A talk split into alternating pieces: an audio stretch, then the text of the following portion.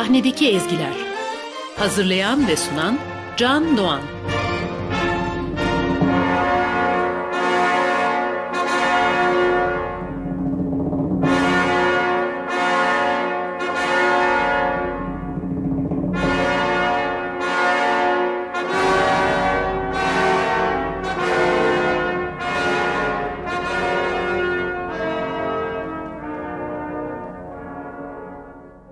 Banko'nun krallar atası olacağı fikrinden hoşnut olmayan Macbeth onu kraliyet yemeğine çağırır ve onunla oğlu Fleans'ın gece ata bineceklerini öğrenir.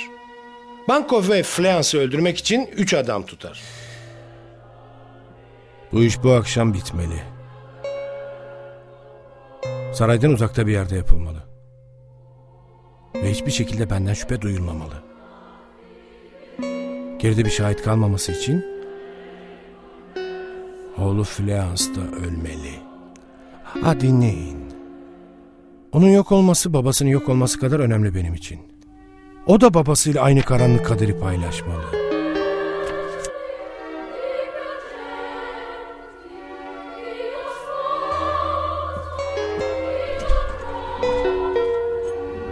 Bu iş bu kadar. Banko. Cennete gitmeyi hak ettiysen gece cennette bil kendini.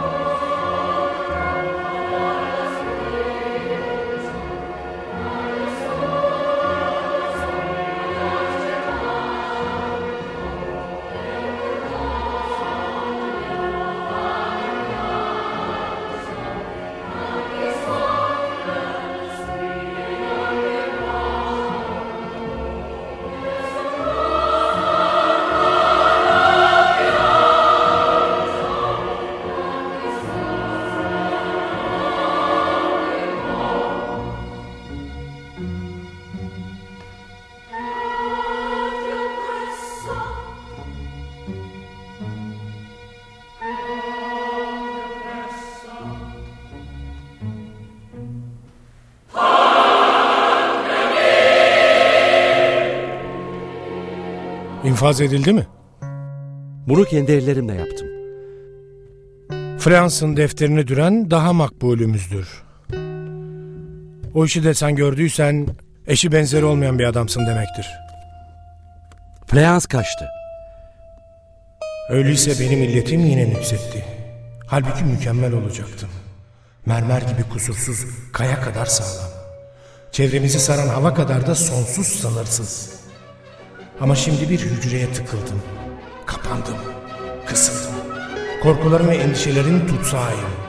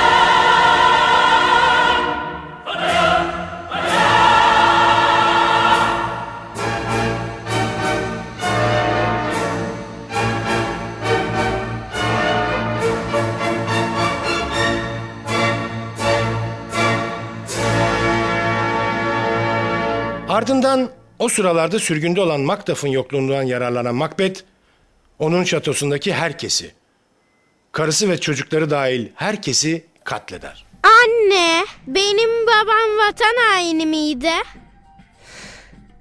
Evet öyleydi. Vatan haini ne demek? Yeminler edip yalan söyleyen demek. Bunları yapanlar vatan haini midir yani? Evet bunları yapan herkes vatan hainidir ve asılmaları gerekir. Yani yeminler edip yalan söyleyen herkesin asılması mı gerekir? Hem de herkesin. Peki onları kim asar? Kim olacak? Dürüst insanlar tabii. O zaman yemin edip yalan söyleyenlerin hepsi aptal. Niye? Çünkü o sayıları o kadar çok ki isterseler toplanıp bütün dürüst insanları ipin ucunda sallandırabilirler. Tanrı yardımcın olsun küçük maymunum. Babam ölseydi ardından gözyaşı dökerdi. Kocan nerede? Umarım sizin elinizin uzanamayacağı kutsal bir yerdedir. Senin kocan vatan haini. Yalan söylüyorsun yabani. Ne dedin? İhanetin dönü.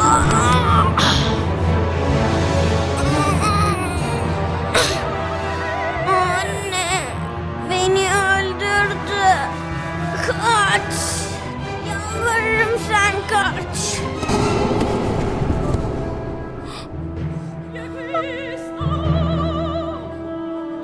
Katiller!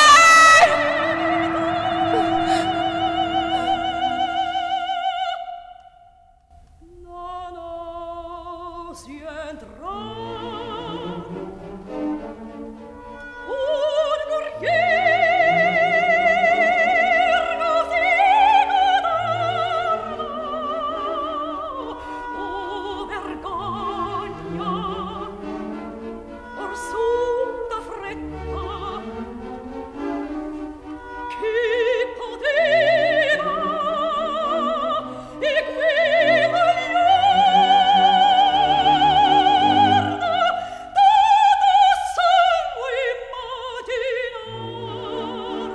Give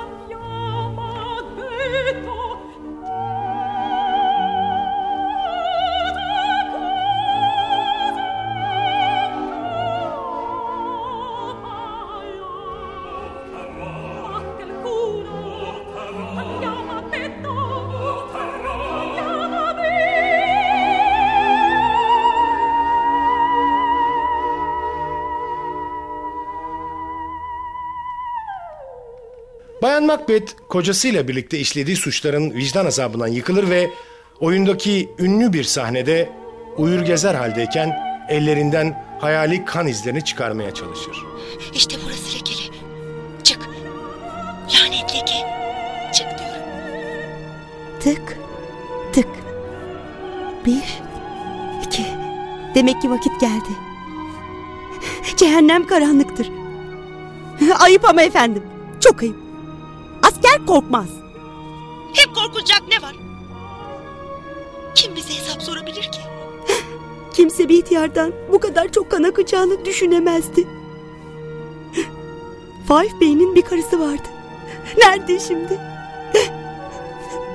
Bu eller hiç temizlenmeyecek mi? Yeter artık efendim. Bu kadar yeter. Bu kadar ürkeklik her şeyi mahvediyor. İşe bakın. Bak bilmemen gereken şeyler öğrenmişsin.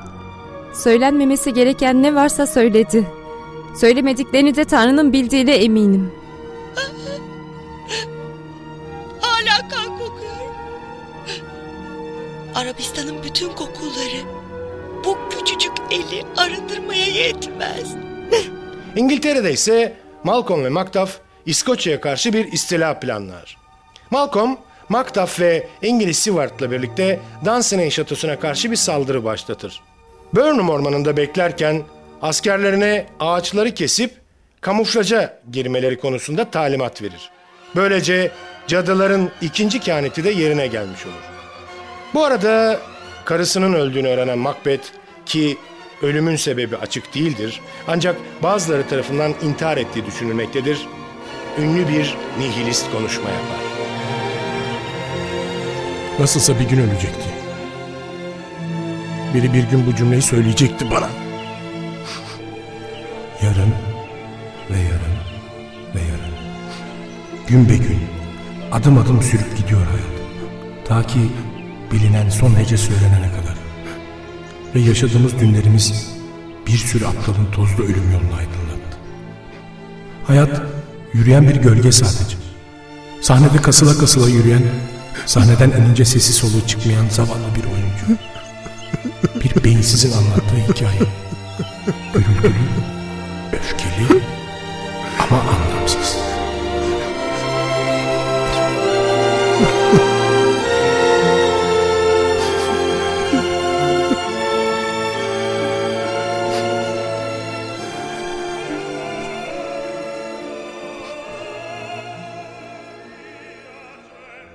Malcolm'un ordusu şatoya girdikten sonra İngiliz Seward'ın oğlu Macbeth tarafından öldürülür. Macbeth daha sonra Macduff'la yüzleşir. Ancak Macbeth bir kadın tarafından doğrulmuş herhangi biri tarafından öldürülemeyeceğini bildiği için bundan hiç endişelenmez. Bunu Macbeth'in ağzından duyan Macduff, sezaryenle doğduğunu söyler ve böylece Macbeth'in geç de olsa cadılar tarafından yanlış yönlendirildiğinin farkına varmasını sağlar.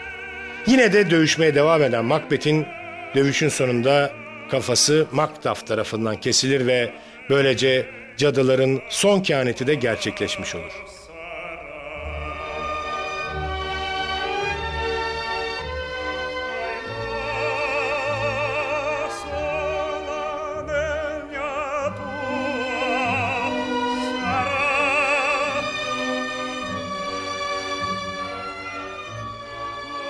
Son perdesinde Malcolm gerçek hak sahibi olarak İskoç kralı olarak taçlandırılır ve böylece İskoçya yine huzura kavuşur.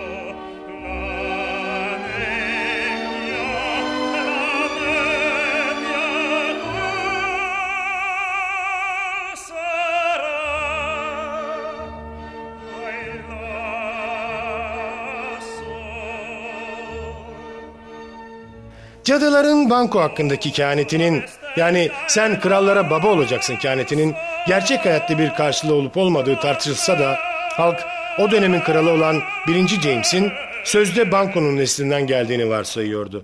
Zaten Shakespeare'in de bu oyunu 1. James denen kralın ziyaretinde oynanmak üzere bir müsamere olarak yazdığını söylüyor kaynaklar. Düşünsenize tiyatro edebiyatının en önemli trajedilerinden biri bir krala yalakalık olsun diye yazılmış.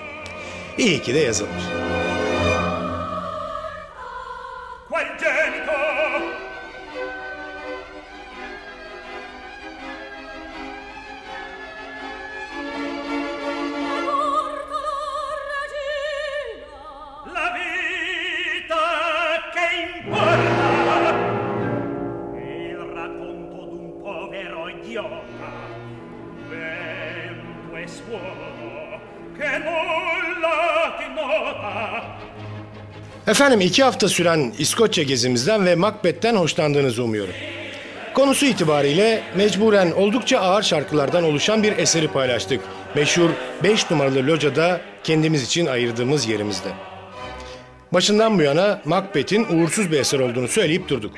Dileğimiz bunun bugün itibariyle tamamen tersine dönmesi ve hayatın hepimize uğur ve şans getirmesi.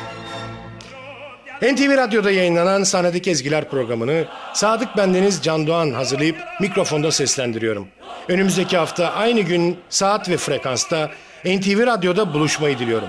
Unutmayın bugün bundan sonraki hayatınızın ilk günü.